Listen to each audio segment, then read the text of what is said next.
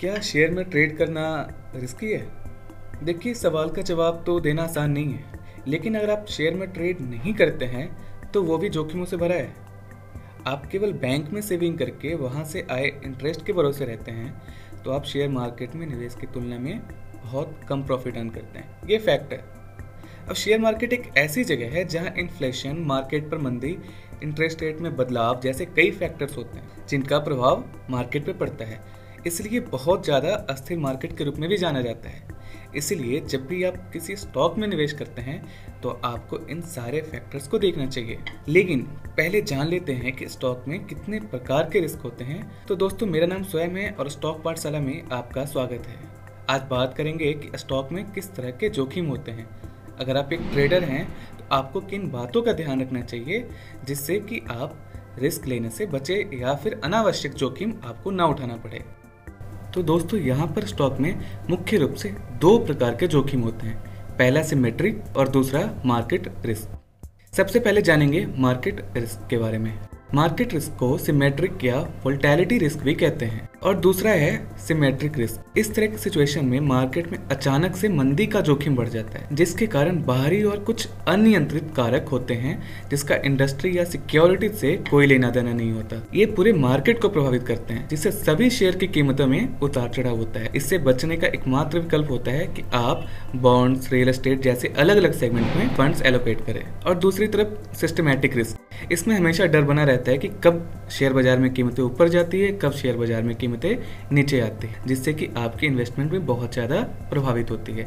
इसका एक सही से एग्ज़ाम्पल है, जब साल 2001 में अमेरिका के ट्विन टावर पे अटैक हुआ था तो निवेशकों के मन में डर बना हुआ था कि मार्केट पूरी तरह से हिल जाएगी और इसे रिकवरी होने में बहुत ज़्यादा टाइम लगेगा। तो इस तरह के रिस्क को हम सिस्टमेटिक रिस्क भी कहते हैं। अब बात एसिमेट्रिक रिस्क की करते हैं। ये जोखिम किसी विशेष स्टॉक या कंपनी या इंडस्ट्री से जुड़ा नहीं होता। ये इंटरनल फैक्टर्स के कारण होता है और इसे पोर्टफोलियो में विविधता लाकर कंट्रोल किया जा सकता है। मान लीजिए कि कच्चे तेल की कीमतों में बढ़ोतरी होती है। अब इसका प्रभाव उन सभी इंडस्ट्री पे पड़ेगी जो कच्चे तेल का इस्तेमाल अपने प्रोडक्ट बनाने के लिए करती है।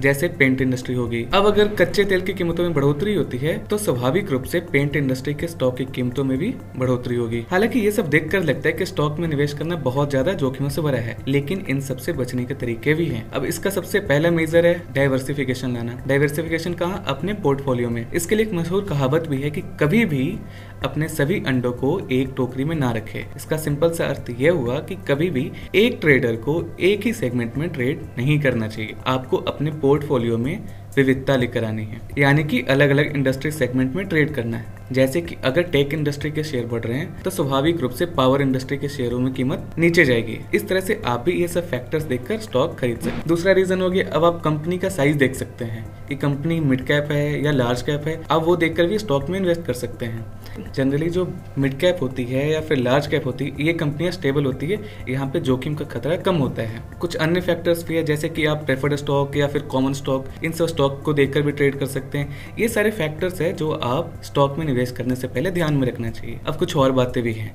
जैसे कि टाइम टाइम बहुत इंपॉर्टेंट है। अगर आप स्टॉक मार्केट में हैं तो स्टॉक मार्केट में टाइम का बहुत ज़्यादा ध्यान रखा जाता है। क्योंकि स्टॉक मार्केट बहुत ज़्यादा अनस्टेबल है। यहाँ पे कीमतें कभी भी नीचे जा सकती है तो कभी ऊपर जा सकती है। तो आपको थोड़ा सब्र रख के प्रॉफिट के लिए, सही प्रॉफिट के लिए वेट करना चाहिए। साथ ही केवल उसी स्टॉक में निवेश करें, जहाँ आने वाले टाइम में उन स्टॉक का ज़्यादा डिमांड ना हो, ताकि आपको उसके कीमतों में बढ़ने या कम होने से रिस्क न इन सब के अलावा आपको डिसिप्लिन भी रहना है कि अगर आप डिसिप्लिन नहीं है तो आप इमोशन में आ सकते हैं, क्योंकि मार्केट बहुत ज़्यादा सेंटिमेंट पर चलता है। आपको उनका भी ध्यान रखना हो कि आप कभी भी जल्दीबाजी में फैसला ना ले और सही समय पर सही स्टॉक का चुनाव करके ही किसी सेगमेंट में निवेश करें। तो दोस्तों, ये सब फैक्टर्स हैं जिसके थ्रू आप सही स्टॉक में निवेश कर सकते हैं और स्टॉक में होने वाले जोखिमों से बच सकते हैं। तो दोस्तों, मेरा पॉडकास्ट कैसा लगा, आप हमें ज़रूर बताएँ। अगर आपको ये पॉडकास्ट पसंद आता है तो हमारे चैनल स्टॉक पाठशाला को लाइक कीजिए और हमारे अन्य पॉडकास्ट सुनते रहिए। धन्यवाद।